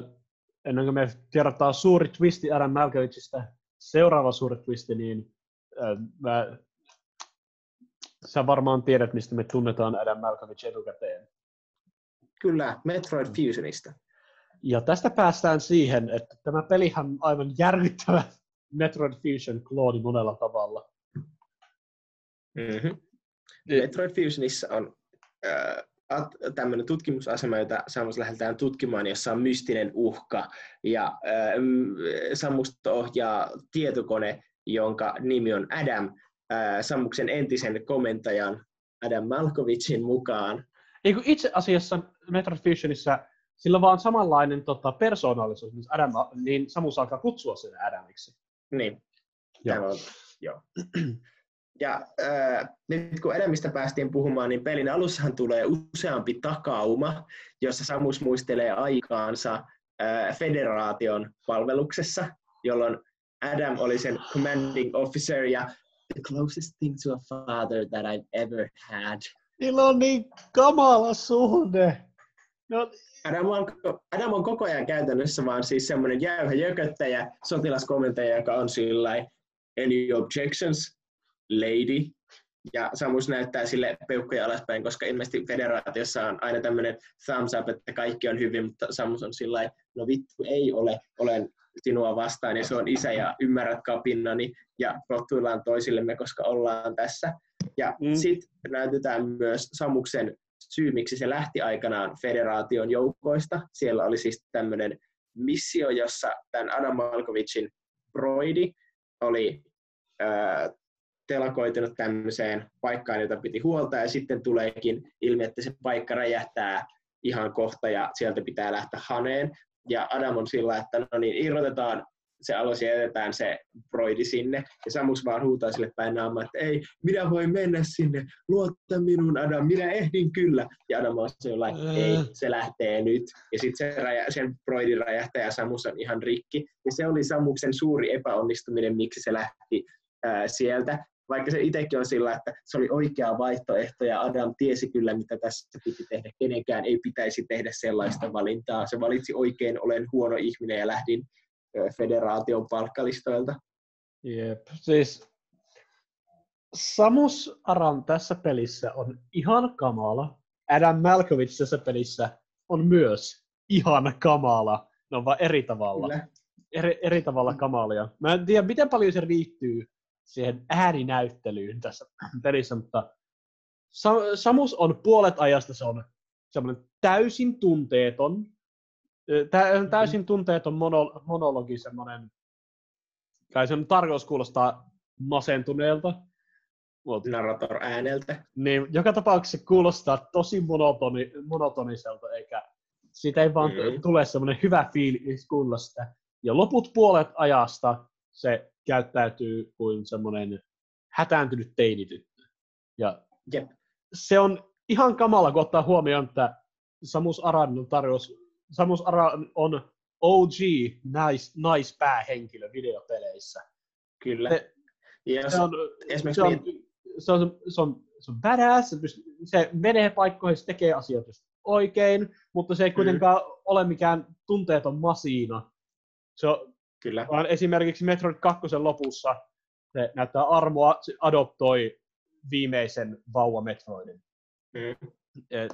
Ja nyt kun vauva-Metroidista puhutaan, niin siinä alussa painotetaan tosi vahvasti sitä, että se oli sillä, että se viimeinen Metroidi kuoli ja sitten tulee Baby's Cry-hätähuuto. Se on sillä aivan kuin se olisi suoraan minulle tarkoitettu ja semmoinen niin kuin äidinvaistonaisellisuus tuodaan tähän isona osana, jota ei sitten kauheasti mitenkään mun mielestä käsitellä sitten jatkossa. Niin, siis se vähän, se tuodaan silleen alussa, se, alussa ja sitten, sitten näytetään Samusta paljon, sitten Samusta tutkitaan paljon enemmän tämän isä-tytär-suhteen kautta, joka on Adam Malkovichin kanssa.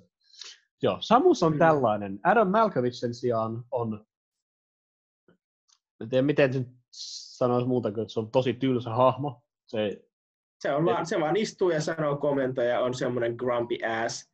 Eikä mm. se edes ole mitenkään niin kuin Samuksen kanssa vaikuta olevan kauhean läheinen. Ei niin, ja siis mua sit... ärsyttää ihan hirveästi. Mä oon nähnyt paljon, yksi, siis mä oon nähnyt tää, siis mä en ymmärrä miksi. Siinä ollaan vaikka kuinka kauan mennään vaan ja ei puhuta mitään. Ja on mm. katskeneen, jos Samus näkee jotain kummallista. Mm. Miksi näissä kohdissa? Mm. Samus ei juttele asioista Adamin kanssa, jos ne on niin läheisiä. Mm. Ja varsinkin se, että siinähän sanotaan heti alussa, että okei, tällä ei näytä kommunikaatio pelaavan, että olette omillanne, mutta Samus on ainoa, jonka kommunikaatiovälineet toimii ja näen kaikki, kaikki mitä te näette, tulee tänne minun komentokeskuksen ruudulle, niin että nä, tiedän kyllä, mitä tapahtuu. Jep. Se on vaan en ymmärrä. En ymmärrä. Ja siis, niin, ne on muka, niillä on mukaan semmoinen isä-tytär-suhde. Ei tunnu mm-hmm. siltä. Tuntuu siltä, että tota, en tiedä, Samuksella on jotain isäongelmia ja se tarrautui ensimmäiseen vanhempaan mieshenkilöön, joka on olemassa. Tai johon, johon, ensimmäisen mies tällaisen auktoriteettifiguuriin, jonka kohtasi. Mm. Ja, ja siitä... aivan... aivan Niin, Okei, okay, siis tämä on juttu, joka siis voisi tapahtua jollekin, jonka vanhemmat on kuollut, kun se on ollut viisi, ja sen on adoptoinut mm. lintuihmiset, ja siitä lähtien se on ollut mm. supersotilas. Mutta kaiken perusteella, mitä me ollaan Samusta aiemmin nähty, niin mm. Samus on aika itsenäinen ha- henkilö. Ja jos päästään puhumaan siitä, mikä ollaan aiemmin Samuksesta nähty, niin sitten kun törmätään Ridleyhyn kunnolla pomotaistelun muodossa, pomotaistelua ennen tulee kutskeneessa, Ridley huutaa Samusta päin naamaa, ja sitten Samus vaan seisoo siinä sillä lailla, olen kipettynyt, miten Ridley on jälleen elossa luulin päässeeni, hänestä eroon, voi ei, mitä nyt teen. Ja Ridley melkein syö sen ennen kuin Anthony tämä ainoa toinen tyyppi, jonka Samus tuntee, jota, jonka kanssa Samuksen pitäisi olla kaveri, mutta Antoni ei juttele, tai Samus ei juttele Antoninkaan kanssa oikeastaan yhtään. Antoni ei. Heittää koko ajan läppää, on pari pari, mutta Samus ei tee siinäkään kohtaa yhtään mitään. Hei hei, paitsi, lo, paitsi, paitsi, just ennen lopputekstiä Samus silleen leikkisesti lyö kerran Antonia. Se on läheisin juttu, mitä me nähtiin Samusin tekemään koko pelin. Kyllä. Joo.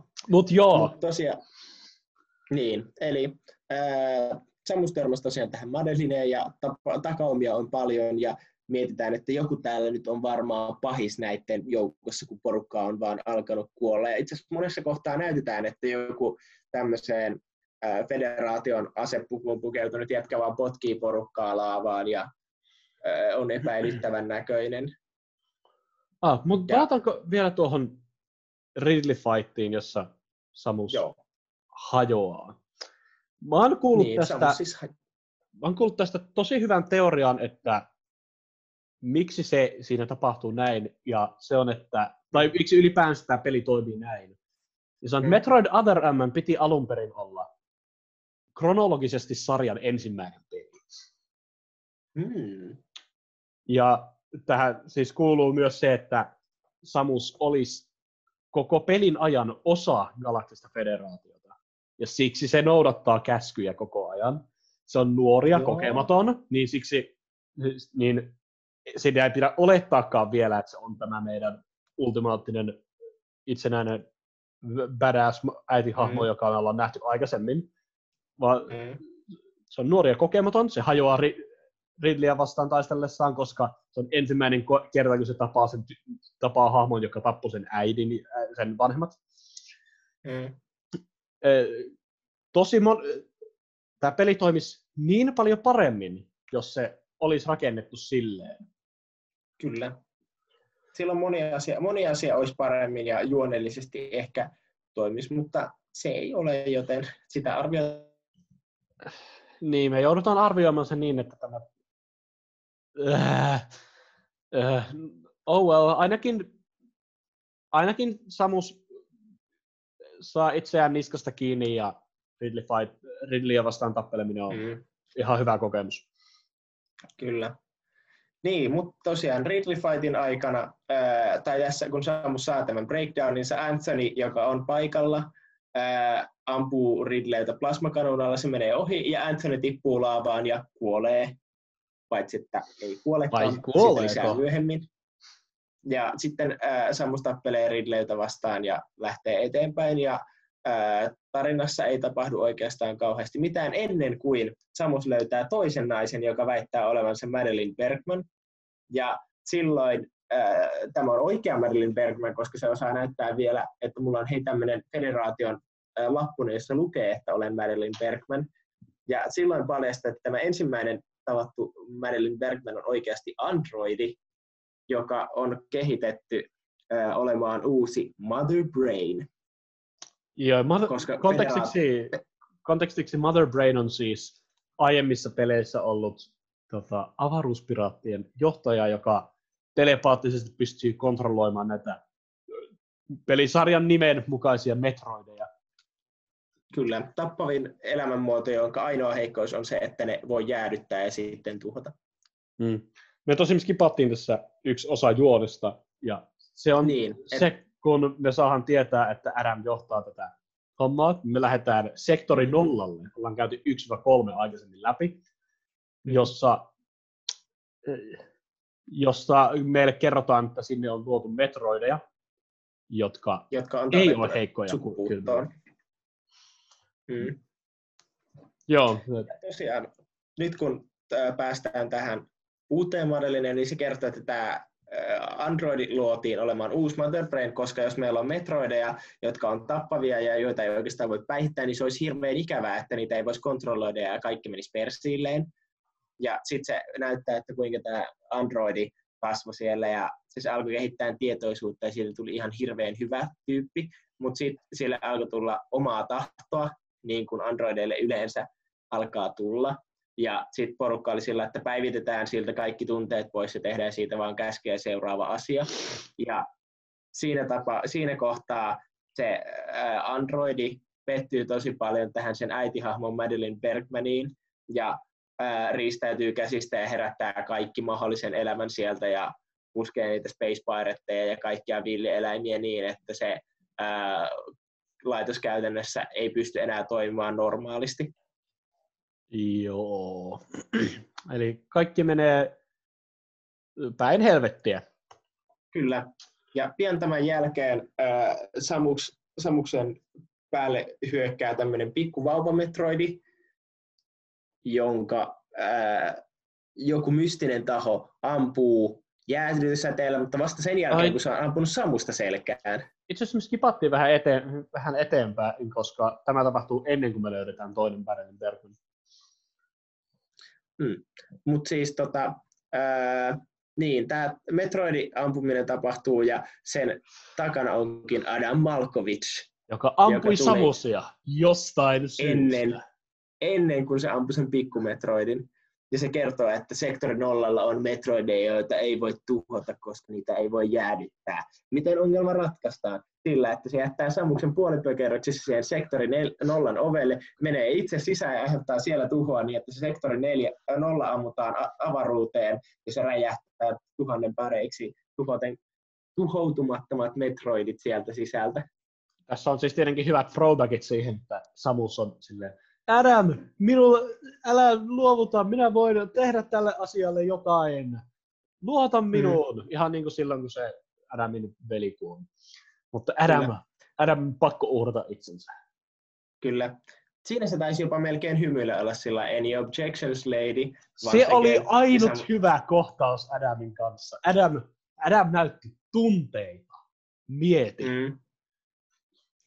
Se... Joo. Siis ihan kamala hahmo. Mä muistaakseni tyk- tykkäsin sitä enemmän siitä tietokoneversiosta siellä Fusionissa. Mm. Mä en muista mainittiinko se, mutta ne, sehän siis selviää Fusionissa, että se perustuu se tekoäly siinä Adam Malkovichiin. Mm. Ja tapahtumat huipentuu sitten loppujen lopuksi siihen, että Adam räjähtää ja äh, tavataan tää oikea Madeleine Bergman, jonka jälkeen päästään puhumaan vielä tälle Mother Brainille, M V:lle, Androidille, joka on siis pelin loppubossi. Sitten kun sen päihittää, niin Galaktisen federaation ukkoja tulee sisään ja on sillä, että nyt kaikki on meidän hallinnassa, me menepäs Samus täältä pois, sinä et ole ensinnäkään meidän alainen ja nyt kun sinulla täällä ei ole ketään muuta federaation jätkiä, niin olet vain ulkopuolinen ja olet salakuljettanut aiemmin epämiellyttävää laitonta lastia, eli vauvametroidin, jonka Galaktinen federaatio oli ihan mielellään ottamassa näihin tutkimuksiin ja muihin, niin menepäs mm. nyt vaan muualle. Mutta, Mutta sitten paikalle ilmestyy kuolleista. Anthony Hicks. Joka on sillä, että minulla on käsky komentaja Malkovichilta, että paikka pitää siivota ja otan vastuun operaatiosta. Olen hengissä, bitches. Uh, siis mä en muistanut sitä, että että Anthony on hengissä. Siis en yhtään muistanut, että se on hengissä. Ja mä olin niin tyytyväinen siitä, koska Anthony...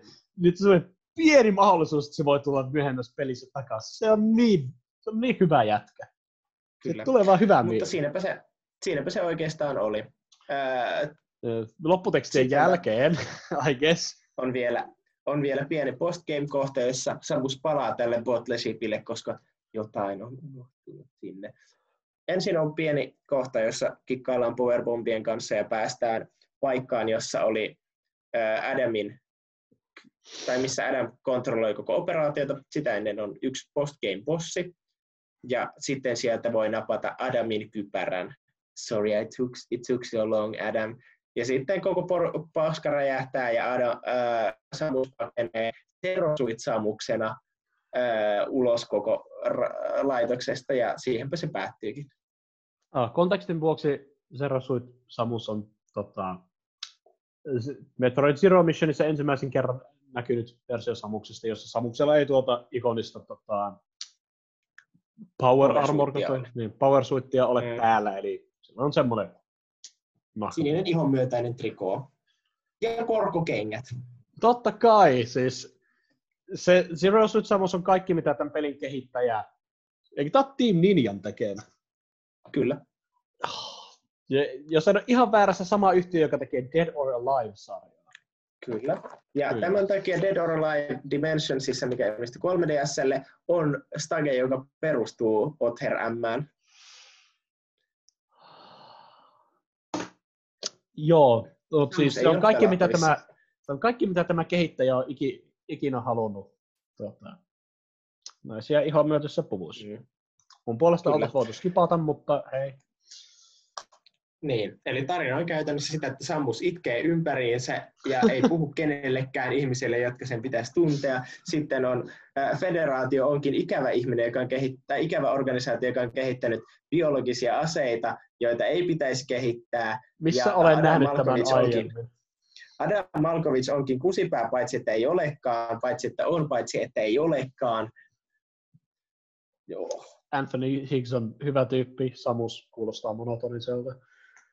Kyllä. Ja niin, eipä siitä kauheasti varmaan tarinasta tarvitse puhua sen enempää. Se ei ole millään lailla hyvä. Joo. Anthony, Anthony, no Anthony on hyvä, mutta muuten se on aika. Joo.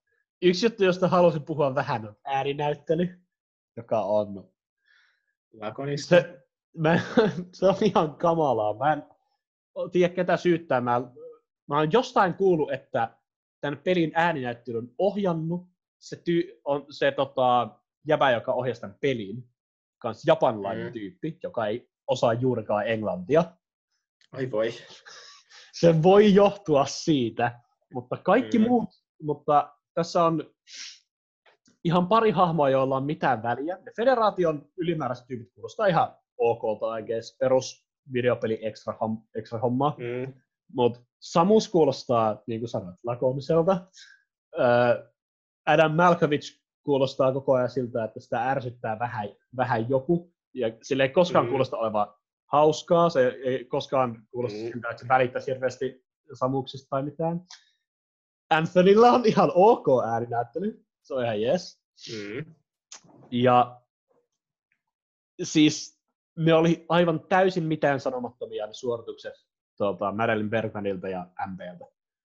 Ei, yep. ei herättänyt mitään. Ne oli mun mielestä aivan yhtä huonoja kuin Samuksen. Yep. Mä yritin alussa tutkia, voinko mä saa japaninkieliset äänet käyttöön. Mietin, että mä en jaksa kuunnella tätä. Ei ollut japaninkielistä vaihtoehtoa. Mä yritin ranskankielistä. Ei ollut ranskankielistä dumpia. Ainoastaan, ainoastaan tekstitykset. Oispa saksankielinen Other M. Ah, se kuulostaisi kuulostais ihanalta. Mut joo, tämä on peli. Se on peli. Mä, tiedän, mä kirjoin tähän, että kirjoin tähän huvikseen, kun mietin, että Marisha Rei voisi olla paljon parempi Samus, koska tämä tämän kertaan oli vähän semmoinen tämmöinen. Puhu kaiken tällaisella äänenpainolla, just tälleen vähän rauhallisesti. The baby. Mut se, että siitä voidaan olla vähän semmoinen tämmöinen. Mm.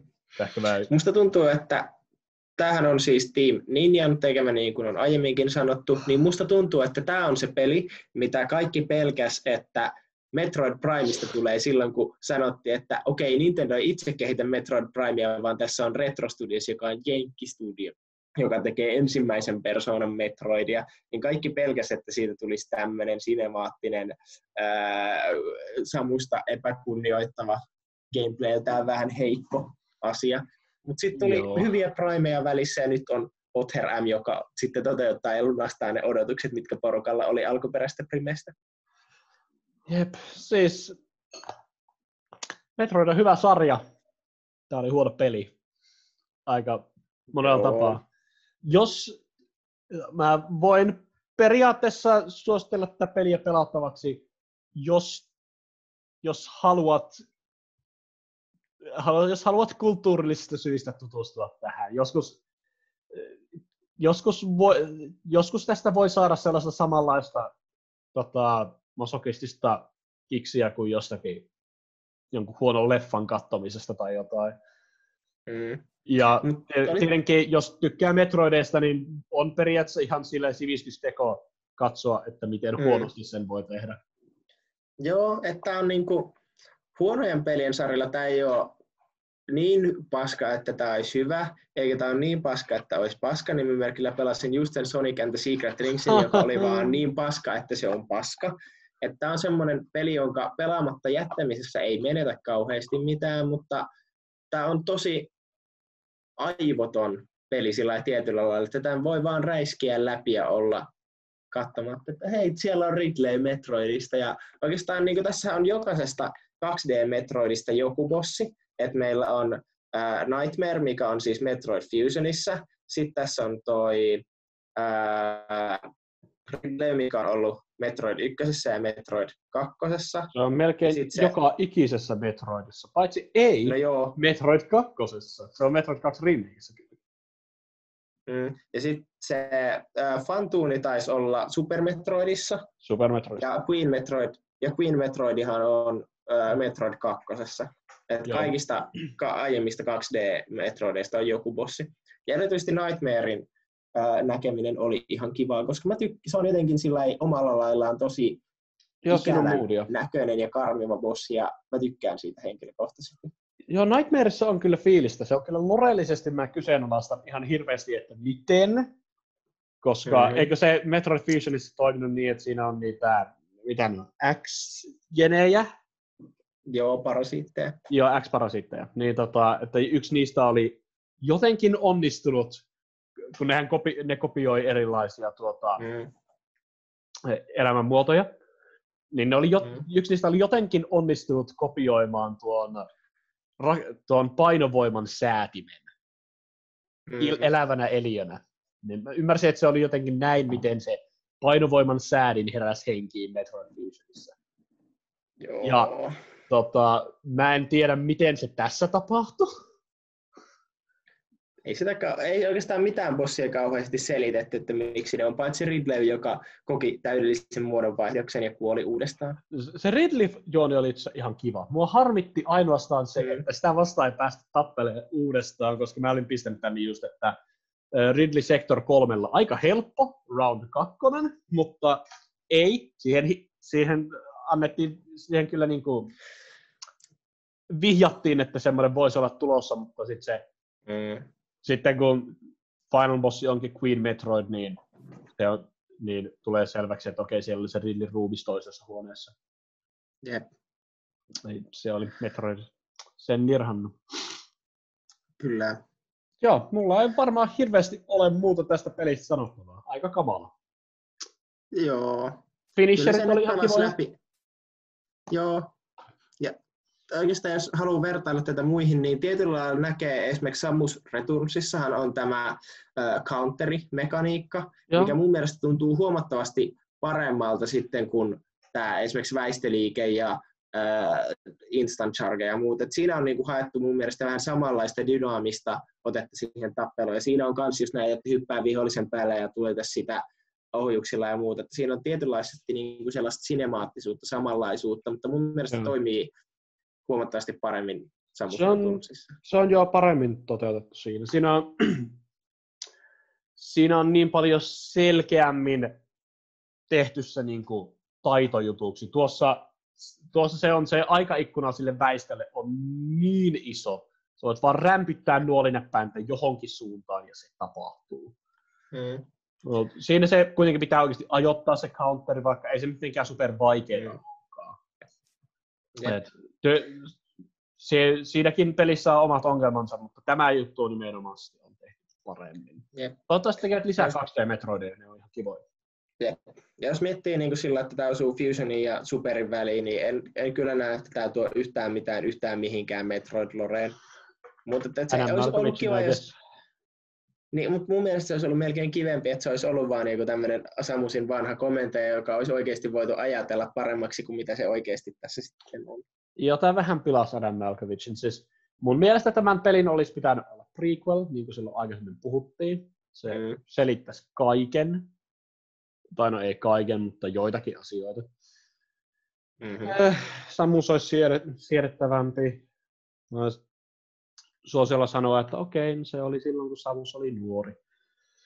Yep. Joo, mun mielestä tämä peli ei oikeastaan tuo mitään muuta hyvää uutta pelisarjaan kuin Anthony Higgsin, mutta kyllä.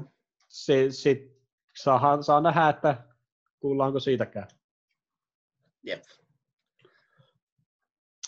No, ei kai siinä. Tämä varmaan alkaa olla pikkuhiljaa ensimmäisen jakson lopettelua. Joo, ellei seuraava jakso tulee. Ei, ei, ei oikeastaan. Nyt seuraava jakso tulee sitten, kun löydetään kiva peli ja saadaan se pelattua ja on aikaa jutella siitä. Mutta kiitoksia siitä, että seurasitte keskustelua huonosta videopelistä. Ensi kerralla toivottavasti ehkä vähän parempi videopeli tai sitten ei. Eihän sitä koskaan tiedä, että mitä seuraavaksi valitaan. Mutta niin, kiitoksia, että kuuntelitte Tuplaruudun ensimmäisen jakson. Eikä siinä. Ensi kertaan. Moi moi. Yes. Seuraavan kertaan.